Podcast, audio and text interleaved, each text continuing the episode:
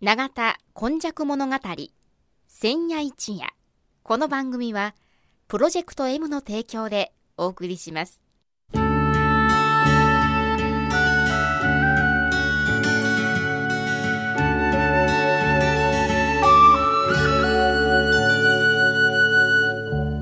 神戸は港があることで多様性のある町となりました。しかしその港というのは神戸港だけを指しているのではありません。山から海へと注ぎ込む川のある地域には素晴らしい砂間が広がり海の流れと川の流れに相まった。この永田地域一帯も神代の昔から自然の生んだ港がたくさん点在していました。そして港は海外からの素晴らしい知恵や文化をその往来する人々と共に受け入れる場となり豊かな暮らしを生み出していったのです。つまり自然が生み出した小さな港が瀬戸内海を望む永田地域にはあちこちにあり長い長い時代を超えた昔から大陸や朝鮮半島の人々との交流を紡いできたのです。この番組「永田今昔物語千夜一夜」これはこの地域を育んできたこれらの多様な人々の往来とそしてここが住みよいということで定住してきた人々の培ってきた様々を一人一人の視点で読み解き解析し永田の多様性これがこれからの時代の大きな力になるというこの地の歴史を掘り起こしながら未来予想図を皆様にお届けするという番組です。今夜も永田今昔物語の時間がやってまいりました。司会進行は FMYY のキムチアキ。そしてですね44夜のこの日。お話しされるのはこの方です。永田に住んで70年。和田寛治と申します。はい。和田さん今日のお話は何でしょうか、はい、今日はねあの兵庫の津の人なんですけどね、はい、北風正道さんえ、かっこの名前は、宗右衛門、正右衛門さんという方のお話をね。北風？はい。明治、明治の初期1868年前後のお話でね、はいええ、この人のね、お話が詳しく載ってるのはね、あの、神戸新聞から出てる須田恭介さんのね、はい、風果てぬ北風肖像外伝というのがあるのと、日があるのはね、農福寺で、大仏さんが、あるお寺あるでしょう。兵庫の大仏さん大きな、あのところのお庭ちょちょっと入っていって右側に北風衝動の検証費って書いてあるんがあるぐらいでね非常に今日お話しするんですけども西神戸に貢献度の高い人なのに、ええ、ほとんど忘れ去られてしまっているということで、はい、今あの兵庫開港神戸開港150年ですけどもね、うんなかなかこの人の話が出てこない。やっと鈴木商店なんかが神戸新聞なんか取り上げてくれてますけどね、ええはい、兵庫の、まあ、豪商と言われてね兵庫津の北風か北風の兵庫津か言われるほどのね方でおうちのね名前も北風っていうのも由緒珍しいお名前、ね、ありましてね、はいあの室町幕府ができる前に足利尊氏と新田義貞が戦ったでしょ、ええ、あのもあの西神戸の兵庫の港、はいはいはい、大和田の泊いうか、え、兵庫の綱渡りの戦いなんですよね、はい、その時にあの北風さんというのは永山ぐらいの豪商豪族でえそんな時代か、はあ、はあ、残っててね話が、はあ、それでその豪族がねあの新田義貞の方に海の戦いであの協力するんですよ。うんうん、で北風が吹いてる強い時に気をつけたんかな。で船を燃やしてもて、その北風に乗じて大作戦を取ったいうことでお前は偉いと新田吉田の佐田の字をいちいち上げましょう言ってね代々この佐田っていうのがついてきたというぐらいなんですね。だから今あの七宮神社ってありますけどね、ね。はい、あれがまあここの北風さん白藤さんという旧の名前なんですけども、ええ、北風さんの守りのお寺だったと言われてる。あの辺りにお家もあったようです。だけど今北風さんのお家はどこでしたかって言うたら私の友達のドイツの七漬けの友人が僕の近くやったらしいでいうぐらいで、何にも、はい、あの七宮神社がちょっと残ってるかなというようなことなんですね。であのこの人はね僕は神戸駅かどこらにあの銅像を建てたて胸像を建てたてぐらいの貢献をしてある。とともかくね北前船、はい、あの、はい、で設けるんですよね、で有名な話は、まあ、北前船は兵庫に最後戻ってくるんだけどずっと日本海であの北海道函館の方まで行ったりして、うん、そこであの物品を購買しながら、あの戻ってくるんですけども、ええあのそういう北前船の船頭さんがね、うん、兵庫津の津に来た時は、うん、あの北風家のお家に行ったらお風呂がまず入れる。お風呂が入れます。それから女越さんがいてね、ええ、あの新しい服に着替えなさいって言われて、はい、でごちそう、うん、もちろんお酒も飲み放題という感じでね、あのものすごい接待を受けるんですよ。だから最後は兵庫の津に一言北風さんのお家にでごちそうなろというのが船頭さんの,、あのこう楽しみになってて、なんでそんなことしてたか言ったら、北風さんは商売人ですから何がどこで売れるとか何を買うたらいいとか何をあの北海道の函館で売ったらええとかいうのをいろいろ調べてあるわけで,、ね。でノート取ってあるけども、実際船で航海してきてやってきた船頭さんたちがどういうふうに言うかという話の自分が持っているデータと実際のお話を比べてリサーチしてるんですね。やって非常にねその振る舞い以上のはい、あの情報が得られたいう賢い人だったんですね。まあ人はメディアですからね。はい、だけどね、あの、金棒の進出を一躍進1894年と言いましたけども、はい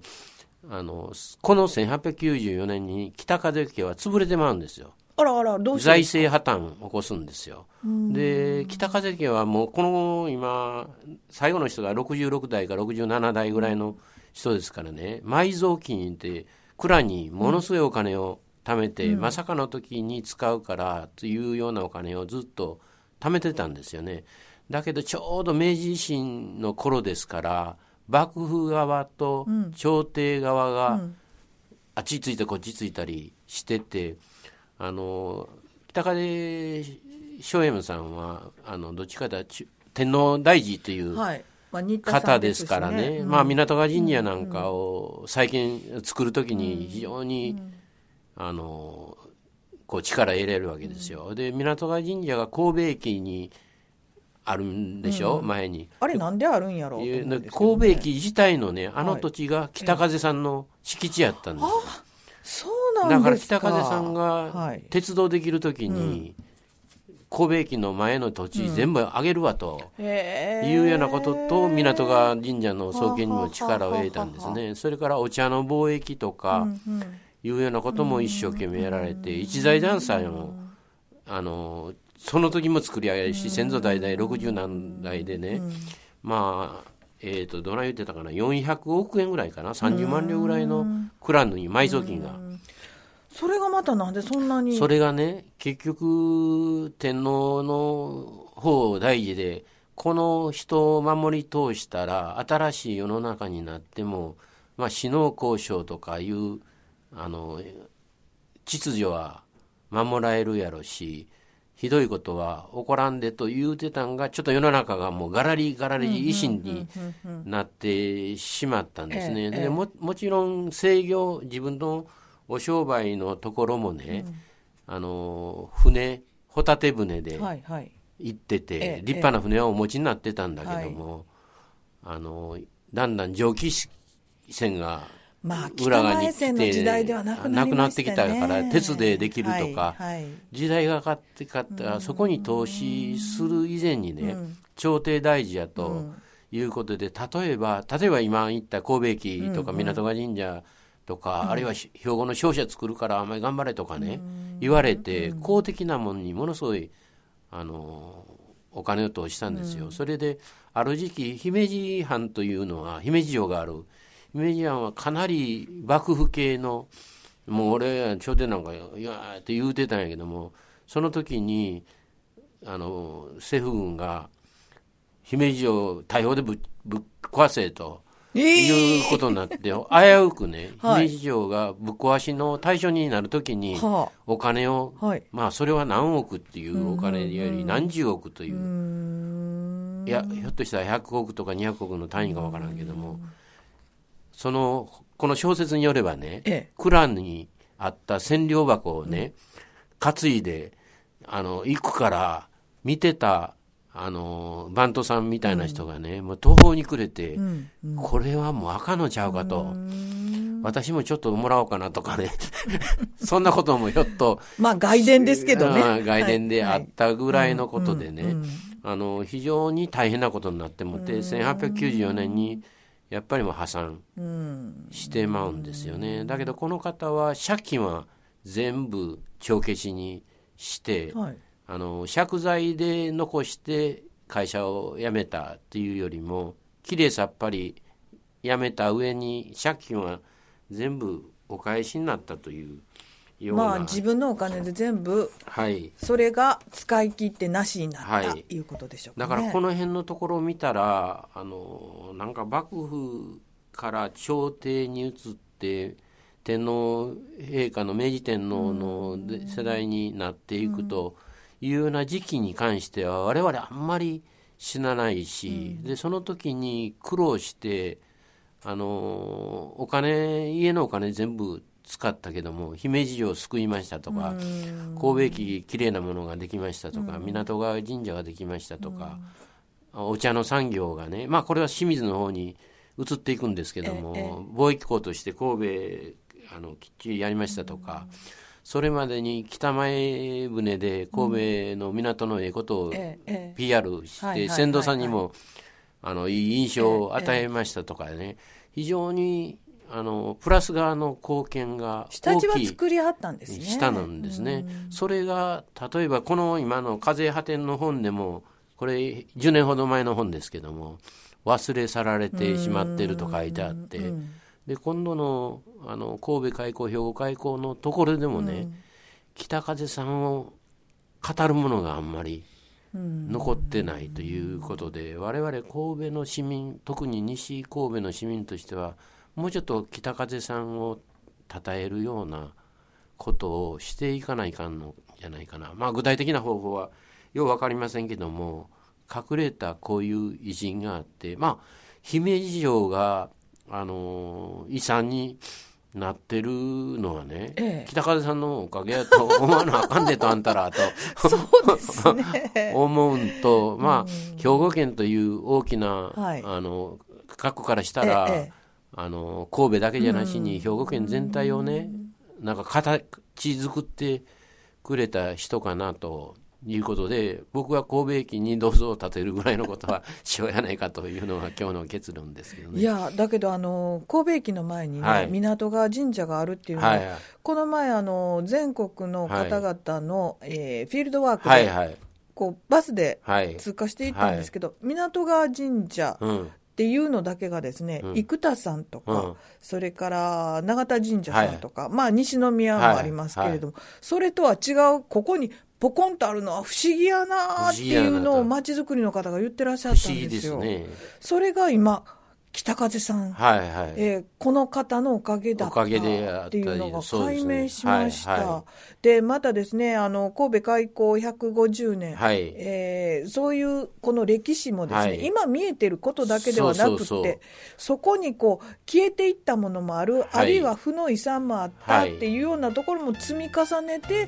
やっていかないと、うんね、何の意味もないかもかっこよさだけでね、そうですね。追い求めてはいかんと思う、ね、そうですね。はい、はい、えー、そういうところころをこう心に留めさせていただきました。これこそですね地元を愛する、はい、えー、まあ、歴史を語る人たちの形かなと思いました、はい、その方のお一人です。お名前お願いします。長田に住んで70年和田勘でした。ではまた来週もお楽しみにしてくださいませ。永田今昔物語千夜一夜。この番組はプロジェクト M の提供でお送りしました。